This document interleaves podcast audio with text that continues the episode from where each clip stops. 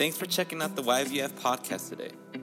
If this is your first time listening in with us, we want you to know that you are loved.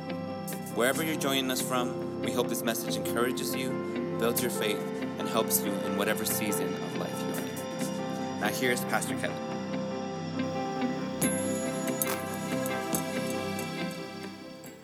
Amen. Well, I'm going to uh, let's open up the Word of God, and uh, you can start by opening up Genesis chapter 18.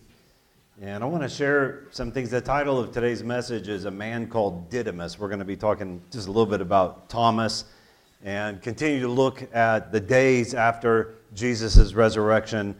And um, I believe that the Lord has some things to speak to us this morning. I know some things that He's been speaking to me, and I just want to share them with you. So let's open up uh, Genesis chapter 18 to begin with, really far away from where we're going, but we're going to get there at some point here.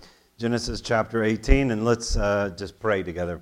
Father, I thank you for your word. We come before you. We just honor you, Lord. I thank you that you've given us the Bible, that you've given us the scriptures, that you've given us uh, what is indeed the good book, Lord, that brings your life to us, that brings your understanding, your revelation to us, Lord. I pray that you would fill our hearts with a divine revelation, that you would open our eyes so that we could see you, Lord. If these men who followed you, like Peter and Thomas and all these others, were not able to understand things without a revelation from above, then all the more so, Lord, we, we cannot understand, we cannot know, we cannot follow unless you open our eyes, Lord, and you reveal your way to us, Lord. And I thank you that through the scripture, through your word, and by your Holy Spirit who dwells on the inside of us, we have everything that we need to, to be able to see you and to follow you, Lord, and to walk in your way. And I just pray, Lord, that you would turn our hearts and mold our hearts to be conformed to your word and to your will for our lives. In Jesus' name, amen. so I'm going to begin in Genesis chapter 18. And uh, I just want to read a couple of verses uh, to you. It's uh, in the story, sorry, in the story when the angels come and they tell Abraham uh, that, uh, that the city of Sodom and the city of Gomorrah are going to be judged and they're going to be utter, utterly destroyed because of their sin. Now, we've talked a lot about this, and, and uh, one thing I just want to remind you of is that in the New Testament, uh, Jesus, he speaking about the cities where he's ministering, he says that it will be much more tolerable. There will be more mercy for Sodom in the day of judgment than there will be even than there will be for you. Because if Sodom had seen the miracles that you've seen, if Sodom had known what you know, then they would have repented and, and they would have turned back to the Lord, but they did not have the revelation that you have had. So we understand from the scripture that when there's great revelation, then there also comes great authority. And where there's great authority, there always is great responsibility.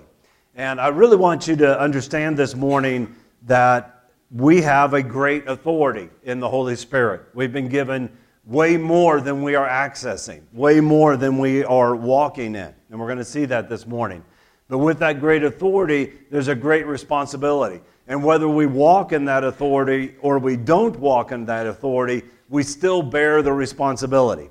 Do you know in life, just think about this in business or anywhere or in your family, uh, you can delegate authority to someone else, but you cannot delegate responsibility to someone else. If you're responsible for it and the person you delegated authority to blows it, well, they might get fired, but you're going to get fired too or get in trouble too because you had the ultimate responsibility.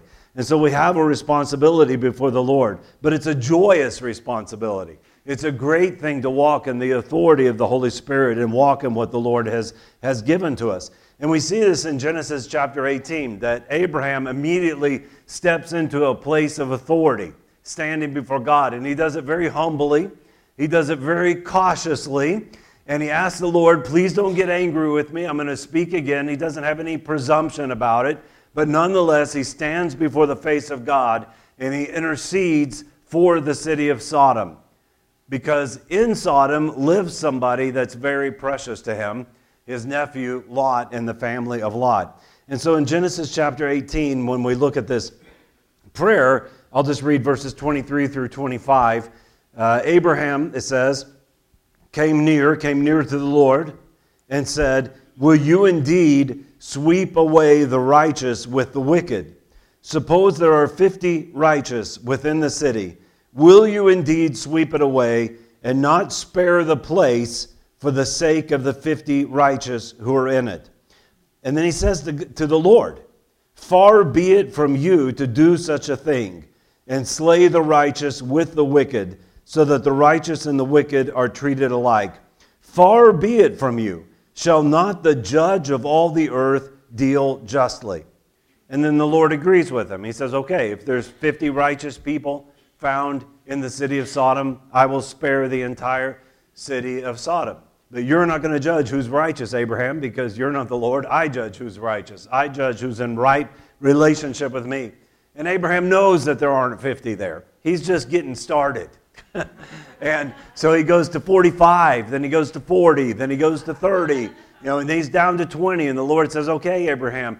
And then he says, Don't, don't get angry with me, Lord, but I'm going to speak one more time. If there are 10, if there's just a tiny little tithe of the city, just 10 people in this city who are righteous before you, they're in right relationship with you, then will you spare the whole city? And the Lord says, Then I will do it also for 10. Now, I've preached this before, but if you go through the family of Lot and count up the number of people in his family, including his sons in laws, there were actually at least 10 people in Lot's family, and which is a whole nother sermon in itself, but it really shows us that when we train up our children and we walk in righteousness in our family, and as husbands and wives, we walk together in the way of the Lord, that we can bring salvation to our entire city to our entire country.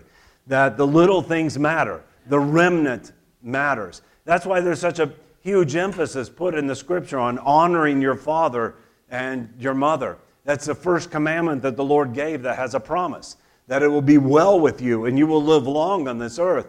And then on the other side, that fathers should not provoke their children to wrath. They shouldn't, uh, you know, push their children over the edge, even if their kids are doing something wrong that fathers need to know the limits of what they can handle. That, that, that applies to mothers also, that husbands need to love their wives the way Christ loves the church. That wives need to submit to their husbands as the church does to Christ. And all these things we know, and they're so simple, but boy, are they ever the biggest challenges to our flesh.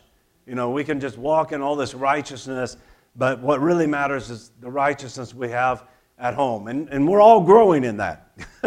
and none of us are perfect in, the, in, the, in those things.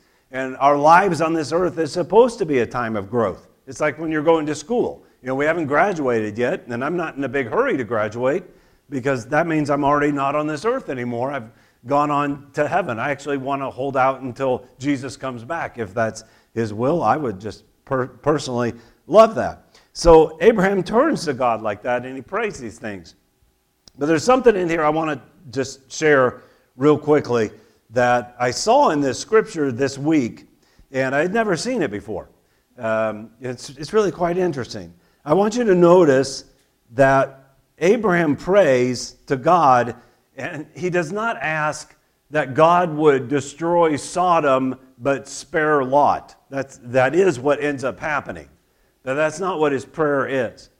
Because there's a principle you see here that you can see throughout Scripture that the righteous who live in Sodom, they could not be saved. They could not be spared if they stayed in Sodom. They had to get out. And God said, I'll, do, I'll, I'll let it continue on if there are 10 righteous people. Now, it wouldn't have continued on forever. Eventually, Sodom would have fell, and all kingdoms do eventually.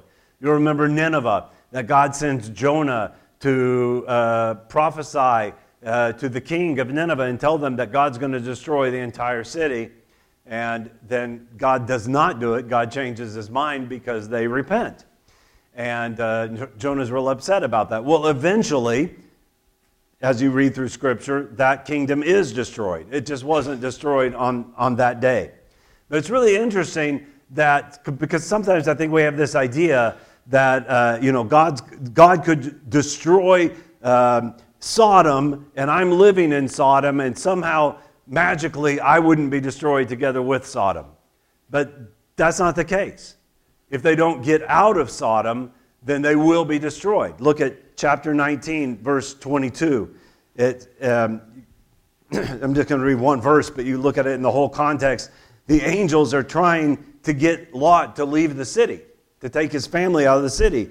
And it says in verse 22 Hurry, escape, escape there, for I cannot do anything until you arrive there. And therefore, the name of the town where he was supposed to escape to is Zoar.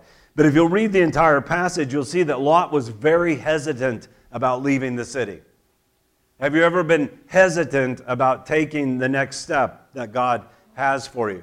Have you ever experienced a double mindedness where one day you're up and the next day you're down and you just don't really know what it is God wants for your life? But somewhere, if you just get quiet before the Lord, down on the inside, you do know, but you just don't have the guts to do it. You're just hesitant about doing it because you don't know what's going to be on the other side and it's pretty comfortable where you are.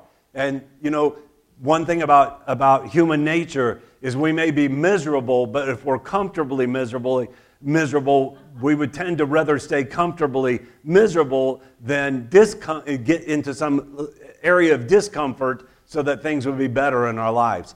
And so most people, as who was Emerson, the poet, famously said once that, that they live lives of quiet desperation. They're just not happy in life, but they're comfortable not being happy. And God has so much more for us. So it was difficult for Lot to get out of there. It was difficult for him to make up his mind. And that's really what we live in today. The Bible tells us to leave Babylon, to get out of Babylon, that come out of her, my people. That obviously cannot mean that every Christian in America can physically leave the United States of America because it's just not even possible. But it's a spiritual coming out. It's a, a mindset, exactly. It's a desire to, to live in tents like Abraham lives in tents. Abraham wept over Sodom, if you read the story. It scared him, it caused him to flee. He was really scared when this actually happened. But what he did not do, ever do, was build himself a home in Sodom and link his future to the future of Sodom. His future was linked to the kingdom of God, and we are citizens of that kingdom. So now go with me to Joshua chapter 24. We're going to be talking about double mindedness today. Joshua chapter 24. It's the very last chapter of Joshua. It's right before Joshua dies. It's his final words that he speaks to Israel. And they're very famous words that you know in Joshua 24, verse 14. Uh, he stands before the people and he says, Now therefore fear the Lord and serve him in sincerity and truth. Worship him in the Spirit. Worship him from all of your heart. Worship him in truth. It be a real relationship with him. Serve him in sincerity and truth, and put away the gods which your fathers served beyond the river and in Egypt, and serve the Lord. Because as Jesus said, you cannot serve God and mammon. And yes, mammon can be understood as wealth, but mammon was actually a god of the Canaanites.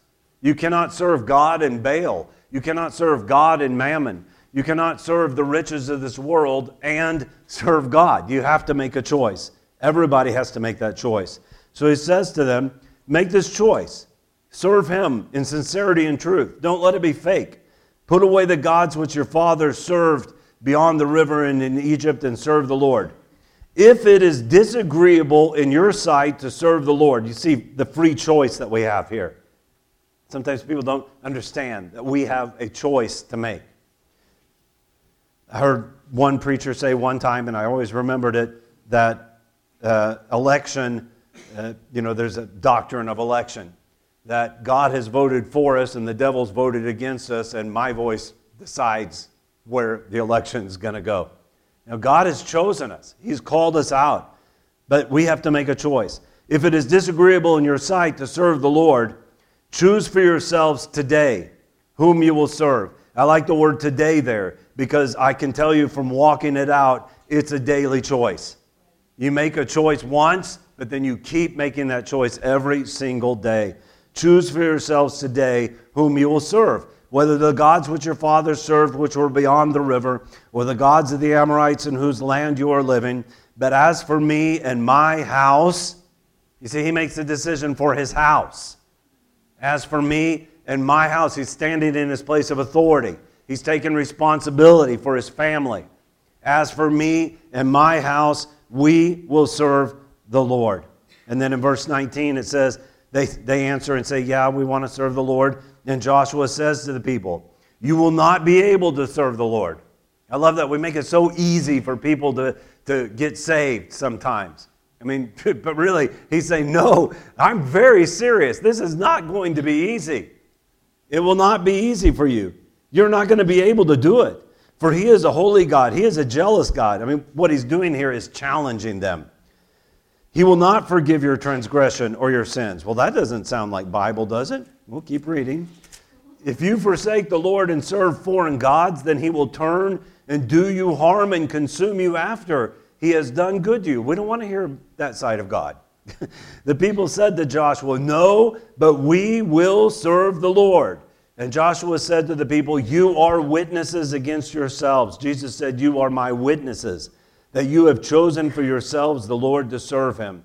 And they said, We are witnesses.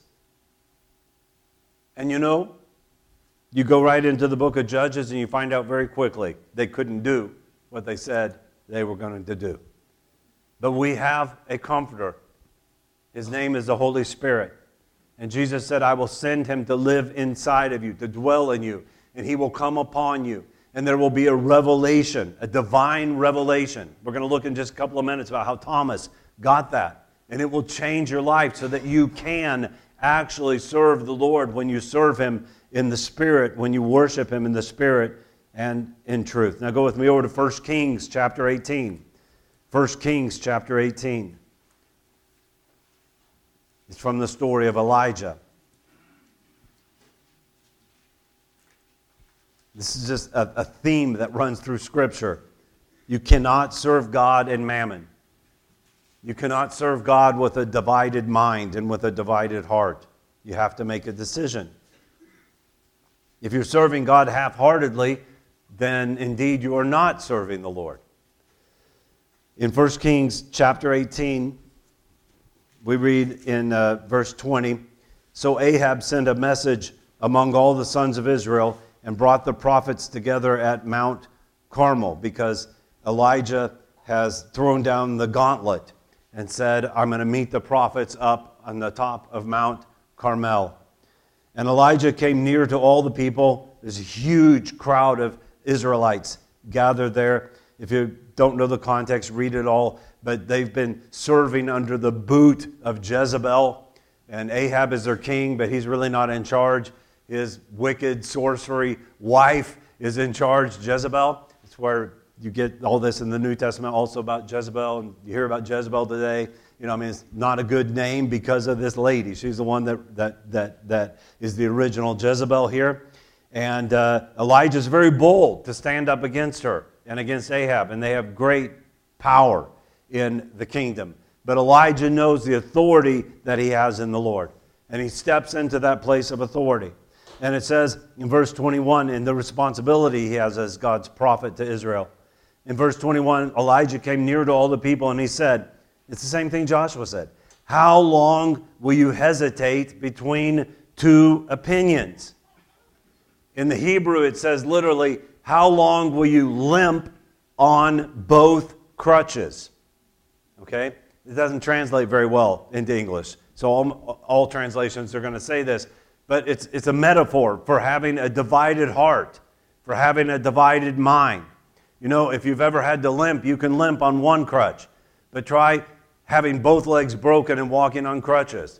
You need a wheelchair for that. They didn't have wheelchairs back then. And the metaphor is this you cannot walk straight if you're trying to do it with both of these crutches.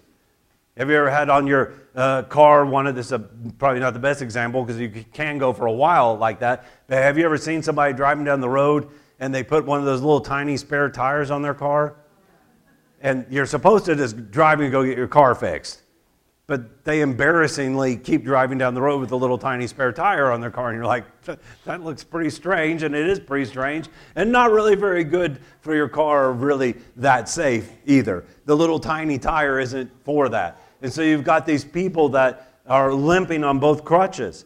But uh, they, they've got one side that does this, and on the other side they do that. And so he says to them, How long will you hesitate between two opinions? Because when you're going in two different directions, what are you really doing? You're not going anywhere, right? because if you're going in two different directions, you're not really going anywhere. So you're hesitating between two opinions.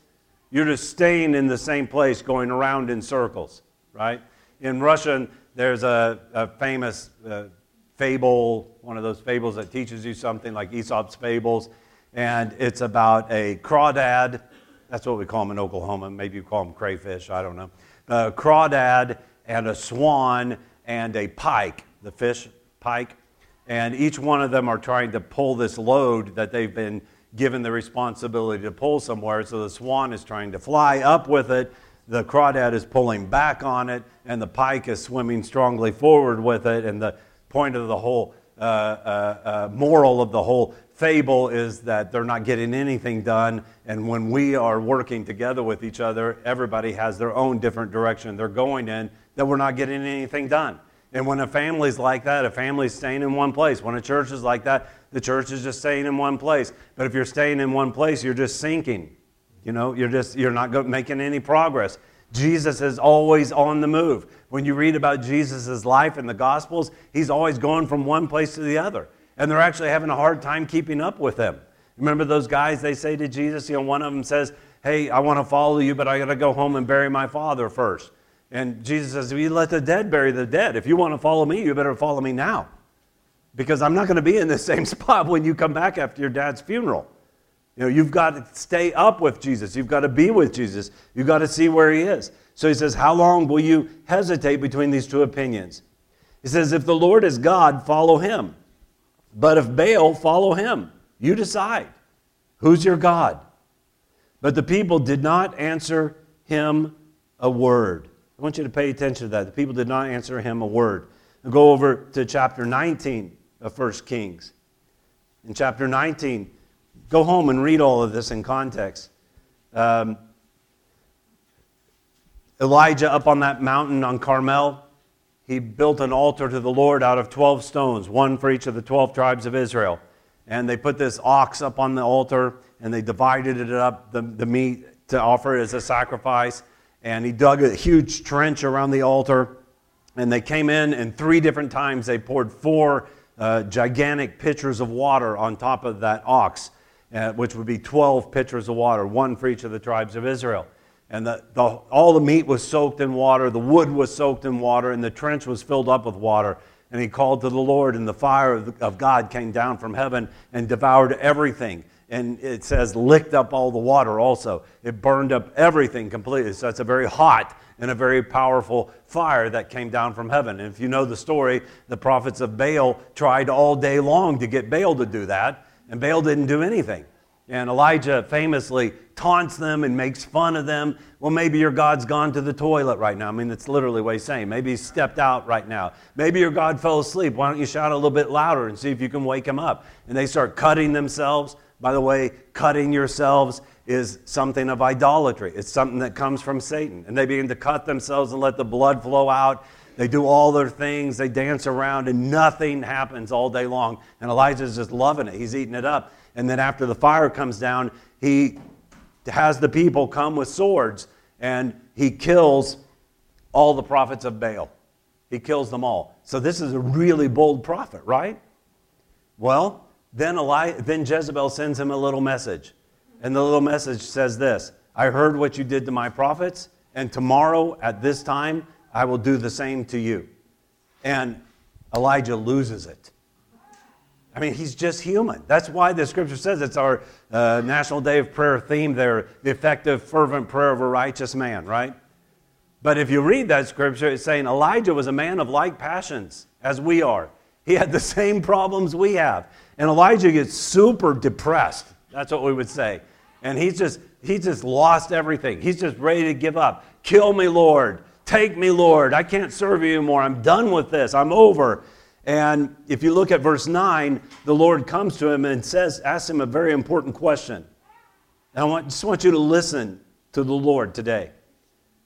Perhaps the Holy Spirit is asking you this question also. What are you doing here, Elijah? What are you doing here? And if you read the context of this, the Lord asked him that twice. And he goes up into this mountain. And as he's up in the mountain, there's a, uh, most of you know this story, there's a great strong wind that's breaking the mountain apart. Um, the other day, Frank and Sasha and I were in the canyon looking at the river, seeing if we could fish there yet. And three huge rocks came down from the face of that thing, right into the water. I left. Don't go fishing. Don't go fishing in the canyon right now. Let's wait a little while. Just letting you know. But that's what Elijah sees. And then it says, and God was not in that strong wind. And then there's this earthquake, and it says, and God's not in that earthquake. But then there comes in my uh, Bible, because it's getting real literal with the translation here, it, it says a gentle, the sound of a gentle blowing. I like it better how it says in the King James that it was this, this gentle and quiet voice. The word sound means voice. It's the voice of the Holy Spirit, and it is a blowing. And you know that voice. And the Lord is in that voice. And when he gets all calmed down, he stops being all depressed, he just finally he's relaxed before God. God repeats the question What are you doing here, Elijah? Go. You need to go. And at the end of this thing, God says to him, You told me that you were all alone here, but you are not all alone. I have 7,000 other people right here who have not bowed their knee to Baal and they have not kissed the lips of Baal. I have a remnant, I have more people. A friend of mine was sharing that scripture with me the other day, and he said something I honestly had never really noticed there before. That when they're up on Mount Carmel, it says, All the people answer not a word. So you kind of have this silent majority thing. They didn't say anything then. You wish they would have spoke up. Sometimes we look at our kids, we look at our youth, we look at each other, and we think, well, they're not really very good Christians. They don't seem like they have very much on the inside of them. I don't think they really know the Lord, or they just don't seem strong enough for God, or something like that. You don't. You personally, I personally, don't know what's in another person like Jesus does. Out of that crowd of people that was completely silent and wouldn't answer Elijah, they would not say, "Yes, we want to serve God instead of Baal." Out of that crowd, there were actually 7,000 who were in their heart they were saying, Yes, I want to serve God, but I'm really afraid. But now the time has come that God's going to bring out that remnant. I believe and I hope that we have a remnant in Yerington, Nevada, that we have a remnant in the United States of America, that we have a remnant and that there is salvation for, these, for, for our nation, for this country. But that salvation will not come if we remain double minded, if we continue to walk on these two different uh, crutches. So now go with me over to John chapter 20. John chapter 20. These are the days after the resurrection. It says in John 20, and I'm going to begin reading with verse 19. So when it was evening on that day, the first day of the week, and when the doors were shut where the disciples were, it's John 20, 19. For fear of the Jews, Jesus came and stood in their midst and said to them, Peace be with you. So Jesus comes, he stands in their midst. He says, Peace be with you. Shalom Aleichem. Very common greeting today in Israel. He would have spoken this to them probably just like that, but with a much better accent. He says, Peace be with you. He places God's shalom on them. But like many things that we say uh, today, you know, we say hello, hello, and we don't even think that that means health to you, and we don't think of the words we're using. We just use them as common greetings. You know, how are you, and all those kinds of things. But when Jesus speaks, he doesn't speak the way we speak. So when Jesus says, Peace be with you, he's placing God's peace on them. And they really need that peace because it says the doors were shut because of the fear of the Jews. Every church that I know has security protocols today, and we do too. That's why the security team wants to make sure that, you know, you got crash bars, you can get out if something happens. But you can't just come into the church unless you come through the back door. Hopefully, you never think about that when you're here. Hopefully, you just think about this is a nice, secure place and you're happy there's security people out there. But they work on that so that we feel secure in this place. And you think, well, nothing could ever happen in Yerington, Nevada, but you, you already know that that's not true. You know, 40 years ago, you might think that that couldn't happen, but you know that it's not true today. So, closing the doors is something you do for security. And these guys are genuinely afraid, and they're not afraid because they're a bunch of babies. They have a reason to be afraid. Jesus just got crucified, and they're next. And so they've got the doors closed for security for a very good reason. And Jesus comes into their midst. He doesn't open the door. This is really cool. I can't wait to get a resurrected body to see how this works. I'm kind of hoping I can fly and play the piano too. But just coming into a room. Jesus is just there, okay? And it, he's in a material, physical body, but he just appears in the room. He says, I'm not a ghost. We already looked at that. And he, first thing he says to them is, Peace be with you. Peace be with you. And when he had said this, he showed them both his hands and his side. The disciples then rejoiced when they saw the Lord. So Jesus said to them again, Peace be with you. As the Father has sent me, I also send you. And when he had said this, he breathed on them and said to them, Receive the Holy Spirit. If you forgive the sins of any, their sins have been forgiven them. If you retain the sins of any, they have been retained. This is a very powerful statement. First of all, I want you to notice that when he puts his peace on them, God's peace on them, he also says to them, As the Father sent me, I'm sending you. In other words, you're not going to be able to stay in these locked doors. You're going to have to go. We have a mission to accomplish. You need to be prepared for that. You're not going to just stay here hiding out.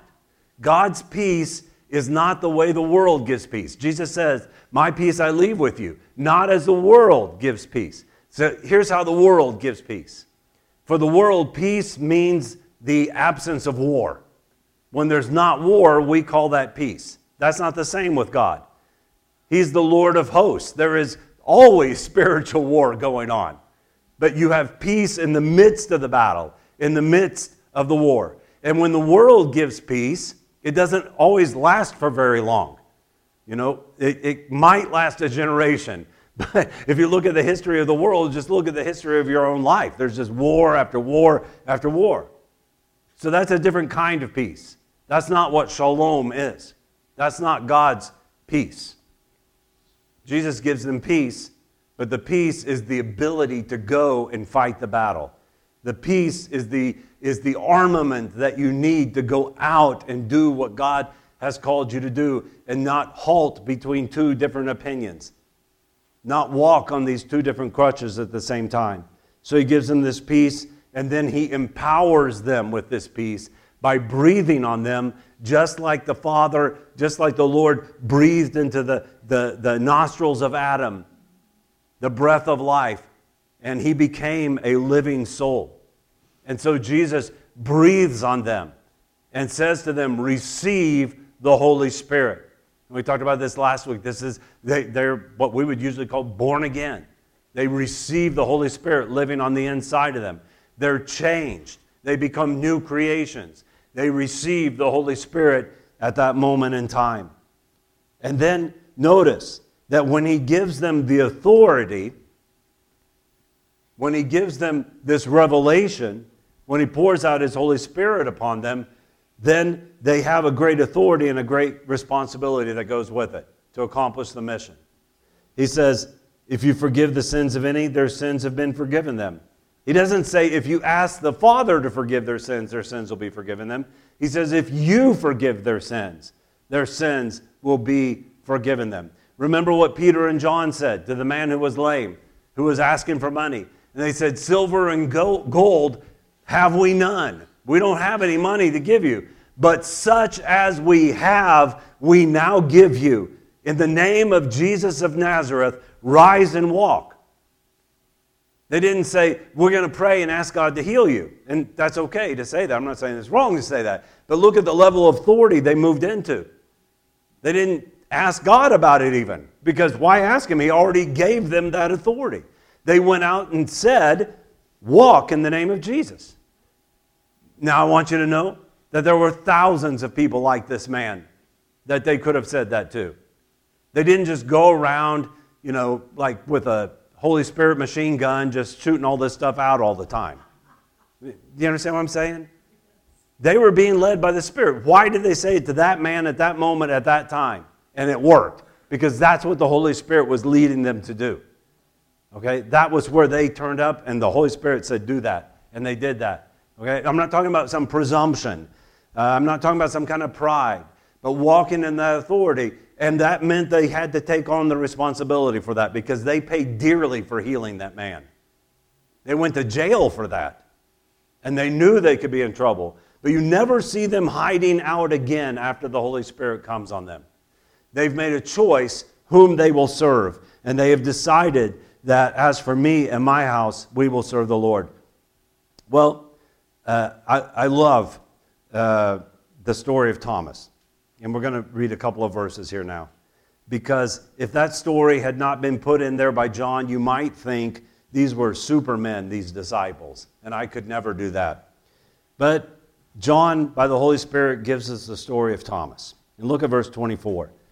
And we can really see ourselves in him, I think. I know I can. But Thomas, one of the twelve, called Didymus. He's a man called Didymus. Now, the name Thomas comes from the Hebrew and it means a twin. Okay? And the name Didymus is Greek and it means a twin. And the reason why John says who was called Didymus is because the readers that are reading his book read Greek and they don't know Hebrew. So he wants to make sure they understand that the name Thomas means twin. There's all kinds of crazy theories about who Thomas's twin was, including he's the twin brother of Jesus, all kinds of silly things out there that you should not pay any attention to because they really don't that's really not the point. The point isn't that he had a twin brother or a twin sister. Okay? The point is, and you see this in John, is that he is a twin. He is twain, if you remember that older English word. He's divided into two. He's walking on two crutches. He's double minded. He has a divided heart.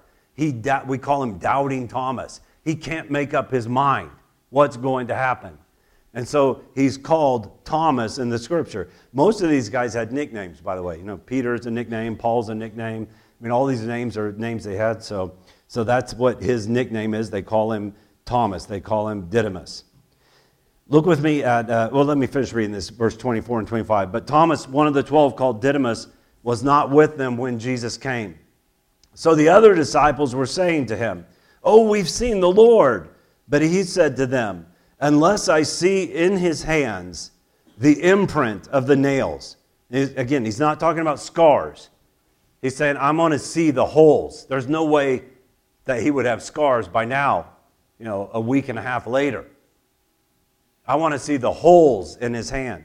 Unless I see the, in his hands the imprint of the nails and put my finger into the place of the nails, it's actually be down here, put my finger into the place of the nails. I want to stick my finger all the way through his wrist. Uh, that's the only way I'll know it for sure. And I want to put my hand into his side. Remember, a, a, seer, a, a spear had pierced his side all the way to his heart. I want to put my hand all the way into that hole that would be left there from that spear. I will not believe, is what he says. Now, Thomas, I, I think, because I'm going to be honest, I've been in that position before. And if you'll be honest, you have too. I think Thomas thinks he's really cool for what he just said. I'll show God. You know, ain't no way. Even if he raised from the dead, he's not going to have those holes or anything like that. You know, but unless I can stick my hand all the way in there, I'm not going to believe. And in, in, in, in a sense, a very real sense, he's casting doubt on the faith of all these other people. And they've received the Holy Spirit. I don't really know how they felt that day. but he's casting doubt on all that. He's saying, You're all crazy. You're all nuts. There's no way that this is true. Now look at verse 26. After eight days, so if our Easter was the same Sunday that Jesus raised from the dead, this would be like last Monday. Okay, so this is a Monday. After eight days, his disciples were in, again inside, and Thomas with them, and Jesus comes, the doors having been shut, and stood in their midst and said, third time, Peace be with you. Then he says to Thomas, so he knows what's going on. He's the Lord. Reach here with your finger. Literally in the Greek, it says, carry your finger over here. It's very almost not rude, but very straightforward uh, speech that Jesus is making here. He says, carry your finger over here and see my hands. And then he says, reach here your hand and put it into my side. In the Greek, it says, thrust your hand into my side. It's a movement uh, like throwing a ball. Thrust your hand into my side. And do not be unbelieving, but believing. I'll stop there for just a minute. Look with me at James chapter 4. James chapter 4.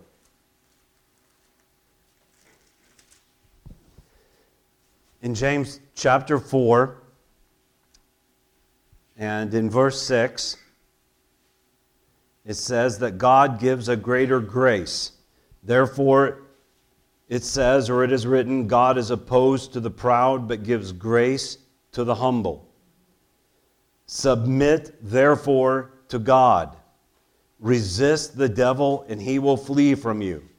Draw near to God, and he will draw near to you. Cleanse your hands, you sinners, and purify your hearts, you double minded. Be miserable and mourn and weep. Let your laughter be turned into mourning and your joy to gloom. Humble yourselves in the presence of the Lord, and he will exalt you. Now go with me to chapter 1 of James, real quick. Twice, James uses this phrase, double minded. In chapter 4, he gives us the cure for double mindedness.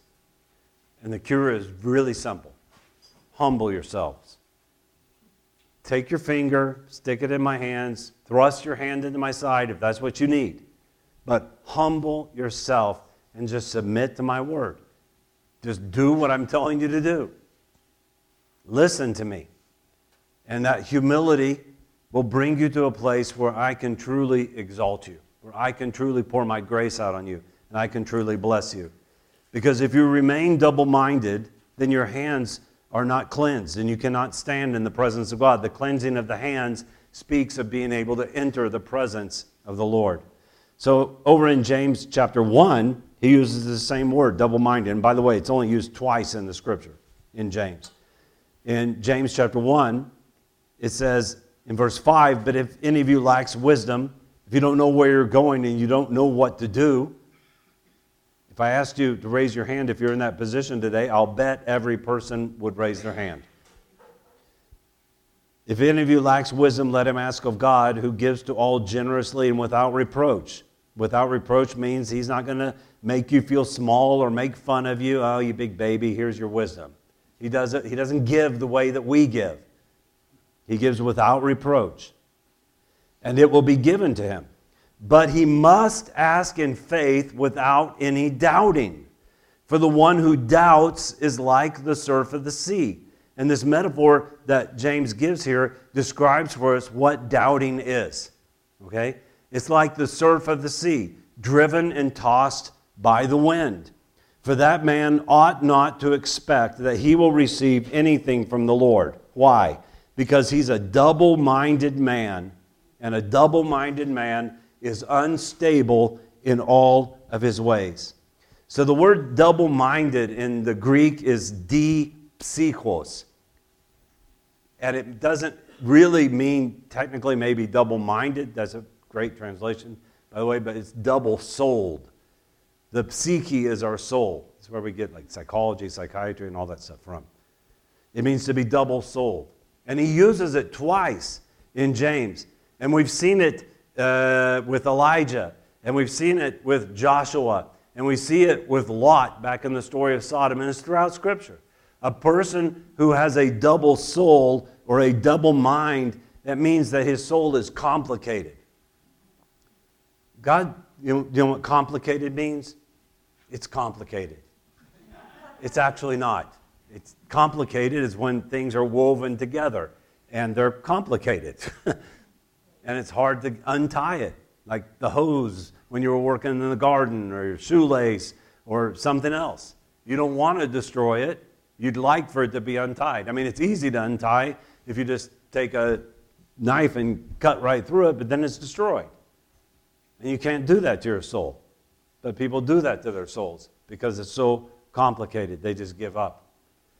But when Jesus comes, he brings simplicity. He unties all the knots, he lays it all out for us. Everything's clear and simple. So a double minded soul is a complicated soul. And the Lord wants to give us a simple soul, the simple soul of a child. He says to have the faith of a little child. You don't have to understand everything. You just do what He's saying to do. You just follow where He's saying to go. And trust that some things are a need to know basis, and when you need to know, He's going to let you know. But you just keep following Him. But that problem of our heart's complication, when we have a double soul, that means, think about this, that, that's like saying we have a double heart. But if you're saying a double heart, the way we say it in English is this half a heart. A double heart, if you're doing something with double mindedness, you're doing it half heartedly. Okay? You're doing it half heartedly. And that's really what James is saying and what the Holy Spirit is indicating here that if you're serving the Lord half heartedly, you're really not serving the Lord. You're not really moving anywhere, and you're unstable in all your ways. And you keep wondering, why do you have to keep building the house over and over again every time the storms come? Because you keep building on the same sand. Right there next to you is a rock of hearing the word of the Lord and doing the word of the Lord. Why don't you start building on that rock? And maybe it's just going to be some humble little shack compared to the mansion you had on the sand, but it's not going to fall down. You're going to be safe. You're going to have a place that you can grow, that you can prosper, and you'll be surprised how great that little shack will turn into a mansion pretty soon because you're building that upon a rock. So when you're serving the Lord half heartedly, then you're not really serving the Lord. And the Lord said that from the very beginning. You know, the two great commandments when they asked Jesus about this, he confirmed it. But even in, in the ancient times, before Jesus, they, they said this the two great commandments. Number one, to love the Lord your God with half of your heart, with half of your mind, sometimes no. So if you're not really loving him if I'm not loving him with all of my heart. And then to extend that love to your neighbor as yourself. So I'm not really loving my neighbor if I'm not loving with all my heart. And I think I used this phrase in the last sermon and the one before. Uh, it was a quote from a book, doesn't matter what book, but that you can love all of humanity but hate people. That's the whole woke liberal agenda today. And we just love all of humanity. We love, but we hate people. I can't stand to be with one person. You can, you can love all of the world. Oh, God is love, but I hate my wife or I hate my kids, or I hate my dad, or I hate this person. Just start with the people you actually know and begin to extend the love of God to them.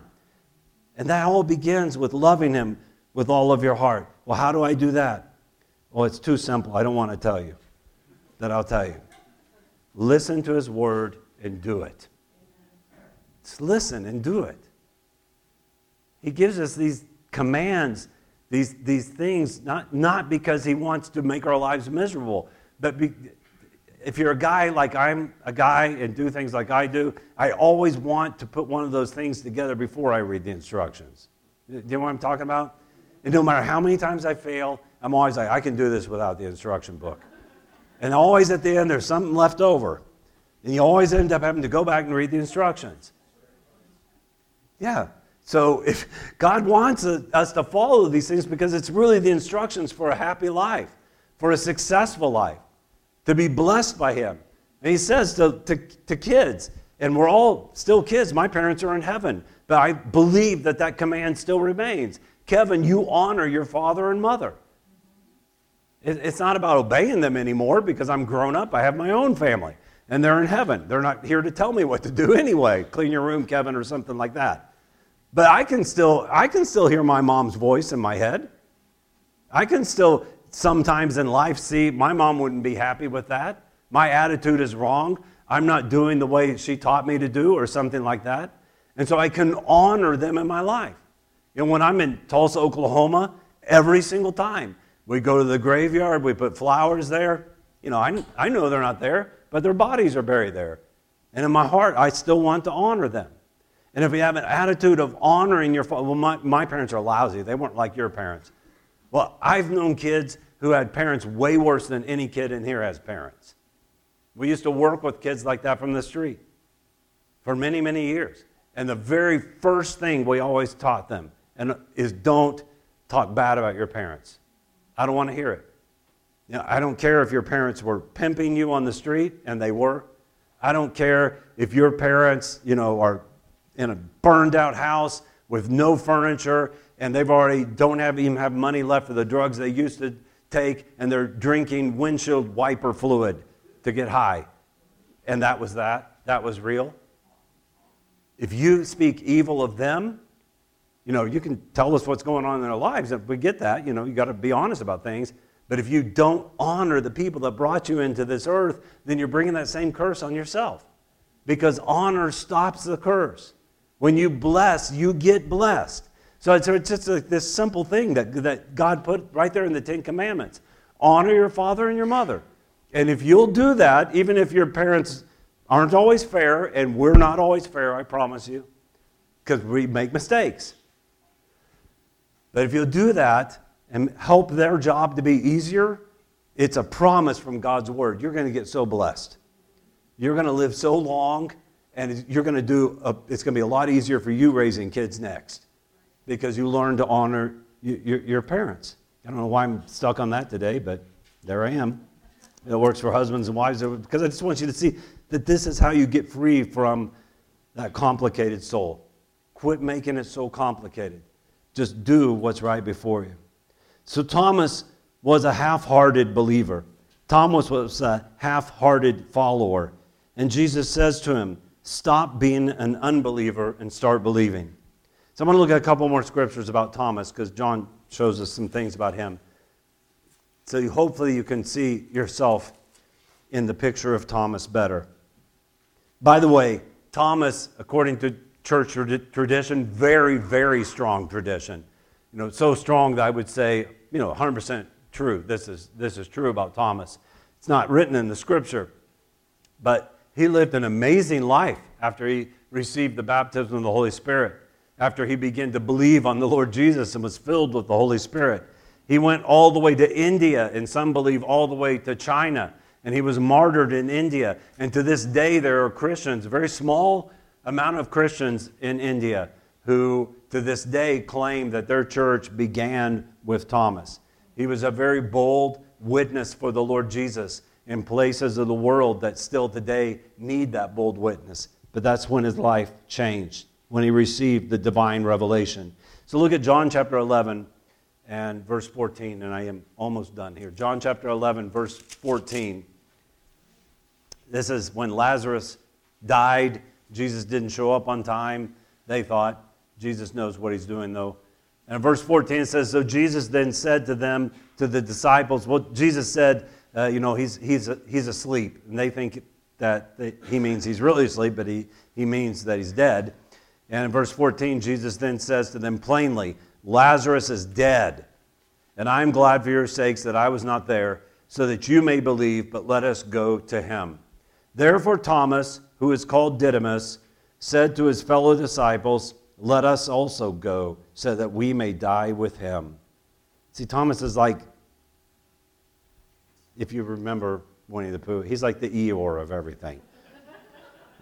Let us also go, so that we may die with him. But there's something really cool in what he says. Because Thomas is also the only one of them that's ready to die with Jesus.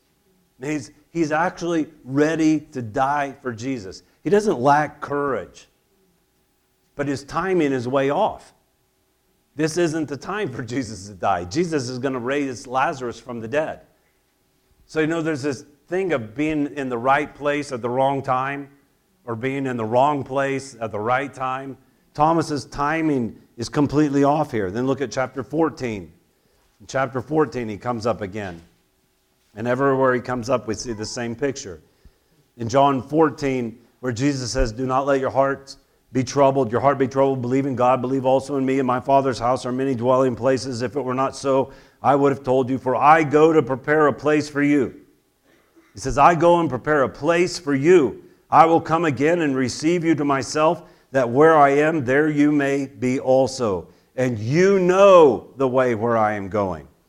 And Thomas says to him, Lord, we do not know where you are going. How do we know the way? And Jesus, this famous scripture, is an answer to Thomas. He says to Thomas, I am the way and the truth and the life, and no one comes to the Father but through me. So we see that Thomas is ready to die with Jesus, but he just doesn't understand Jesus' timing. We see that he wants to follow Jesus, but he doesn't have any idea where Jesus is going. And those two things really mean a lot to me because I think that everybody in here this morning and anybody listening on the internet, and if you've listened this far into this message, then somewhere down on the inside of you, you really want to follow Jesus. I really want to follow Jesus. And I believe, honestly, in my heart, I, am ready to die for Jesus. I've taken up my cross and, and, and, and I'm following him. But I know in my life that sometimes this double mindedness can, can keep me, can keep us from, from, from understanding the timing of Jesus. And our timing can be way off. Have you ever heard somebody sing off key? You, and you're not a musician, and you don't know anything, even what key means, but still you know it because it's like, it's like fingernails on a chalkboard. You don't know why that happened. You don't know how to fix it. You can't do any better, but you know there's some kind of disharmony there. And I think that sometimes we're not we're not walking in harmony with Jesus.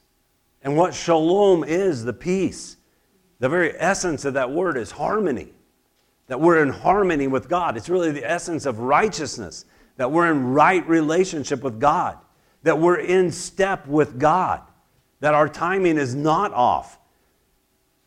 And so often we want to follow Jesus, but we don't know where he's going.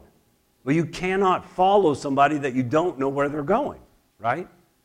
You can't follow them if you can't see them. And Thomas can't see Jesus. I mean, he sees him physically now, and he thrusts his hand into his side, but he doesn't have that revelation from above. And the scripture says, without that divine revelation, usually we say it without a vision, the people perish. But literally it says, without a revelation from above, the people are like horses that are unbridled. They're not going anywhere, they're just running around in circles or rolling in the dirt like horses like to do. They're not doing anything. They're not fulfilling their purpose in life. So there's not happiness in their heart. I promise you that I heard this preacher say this many years ago too. I hear these things and I never forget these little phrases. I don't remember the whole sermon. But I remember this preacher saying uh, one time in this kind of small meeting I was in, and I can't remember the scripture he was using, but he said, the, be- the the greatest blessing that God has for you is located on the other side of your obedience. I never forgot that. I'm afraid to go there because I think it's going to be really hard. But when I get there, I realize no, this is what makes me really happy. This is what's really right. This is what's really best because this is what Jesus has for me to do. I do not want to be unstable. I do not want to be fickle. I do not want to be picky and panicky and all those kinds of things that we can be with Jesus. Because that kind of person is a person who's double minded. And those kind of double minded ministry activities, double minded family things, double minded plans in business, double minded things anywhere, they do not bear fruit because they're not going anywhere at all. So go back to John 20. and we're going to wrap up here in John chapter 20. John chapter 20 and in verse 28. So he says, Do not be an un- unbelieving, but become a believer. Stop being an unbeliever, but be a believer. And Thomas answered and said to him, My Lord and my God. I'm going to stop there for just a second. Those words right there, those five words, my Lord and my God, that is the, the, the deepest revelation of who Jesus is that we've heard anywhere in the scripture up to that moment. None of the other, I mean, Peter said, You are the Christ, the Son of the living God. But nobody yet has called Jesus Yahweh. No one has said to him, and nobody has made it personal. Peter says, You are the Christ, the Son of the living God. Thomas says, My Lord and my God. He has the greatest revelation of all the disciples up to this point. And Jesus says to him, Because you have seen me, have you believed? Blessed are they who did not see and yet believed, and you should write your name in there. Sometimes you think, I wish I would have lived back then, or I wish I could see some big miracle, or I wish I could thrust my hand into his side. I wish I had some other thing. The greatest blessing is in not seeing, but believing because of what is written in the scripture. Then John adds to that, and he makes it clear. He says, Therefore, many other signs Jesus also performed in the presence of the disciples, which are not written in this book. But these have been written so that you may believe that Jesus is the Christ, the Son of God, and that believing you may make him your personal Lord and God. You may have life in his name. The divine revelation comes through this book you have right here and by the Holy Spirit. This book, I promise you, some of you still look at this book and say, that makes my life really complicated. No, this is what makes life simple. This is what makes everything clear. That God opens up His Word and reveals His plan for your life. And when Joshua said, He will not forgive your sins, remember we read that? It's kind of shocking to read that. You know, again, Joshua is throwing a gauntlet down, Joshua is challenging them. And when he says that he will not forgive your sins, he's not talking about he won't forgive your sins if you follow me, if you follow Jesus. What he's talking about that if you reject Jesus, if you turn away from Jesus, if you walk away from him, there is no forgiveness of sins outside of Jesus. It's an absolute lie and false doctrine that there's no hell. There is a hell. There is a lake of fire. It's an absolute lie that God loves the entire world and so everybody somehow, some way is going to get saved and it doesn't really matter what you think about God. There are many ways to God. No, there aren't. There's only one way. Jesus said, I am the way, I am the truth, and I am the life. So don't, like we were talking about last week, believe the lie. Don't find comfort in a lie, because in the end, it's not going to bring any comfort, is what Joshua is saying. There won't be forgiveness at the end of that lie. Just come to Jesus right here, right now, and make a decision. How long can you keep walking on two different crutches? You're going nowhere. So make a decision to follow him. And that decision is a decision that you make today. Make that decision today. And then make it tomorrow. Because when tomorrow comes, guess what? It's called today. And when the next day comes and next week comes, that's also called today. So make today and every day the decision in the little things I'm going to follow you, Jesus. I'm going to do what you're calling to me to do. Some of you are being challenged with some things that seem really big to you right now. And I'm just saying this by the Holy Spirit. I don't, God hasn't told me anything like I know this or I know that. But there's some things that you believe the Lord is leading into. I mean, it may be something so simple as I want to get involved with the worship team or children's ministry or something like that. I, you know, and I and and I just don't think that I can do that. I don't think I can Eh, stand up before people or do this thing or do that thing. Whatever the challenge is, embrace that. Because I promise you, the blessing is going to be on the other side of that obedience. And I also promise you that if you keep doubting about it and you won't go forward with God, that you're not going to go anywhere except just wear a rut into the ground that turns into a grave eventually, and they pile dirt on top of you and say you're dead and you never did what you really wanted to do in life. When I was about 20, let's see, how old was I? Well, I don't know, 24, 20, I can't remember anymore. I'm getting so old. But like 25, maybe. Oh, that was uh, actually, I was, yeah, 25. And um, I was really believed that the Lord was calling me to go on the mission field. And I, I just really knew that the Lord was calling me to go on the mission field. And, uh, but I was not on the mission field. and and uh, in, anyway, I didn't see any way to get from point A to point B. Now, I was in ministry and uh, doing youth ministry in a church and things. I, I saw, I mean, there's no way I can get from here to where I want to be.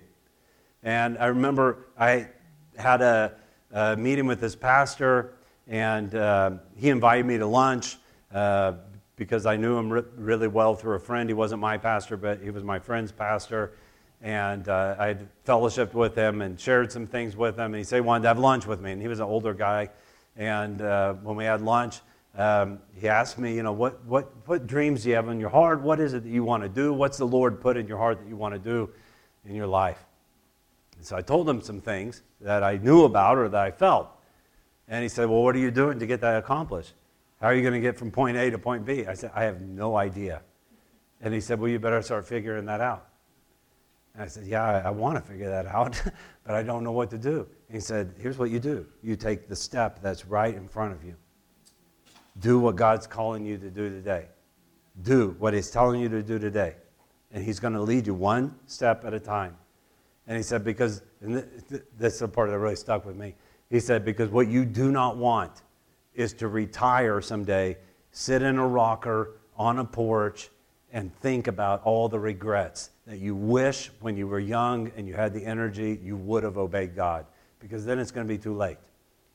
So obey Him today and if it fails, then get up and wipe the dust off of your clothes and go on to the next thing. But don't be guilty of not trying to serve the Lord, at least. Don't be guilty of being an unbeliever. Become a believer. Let me have you stand together and I believe the worship team.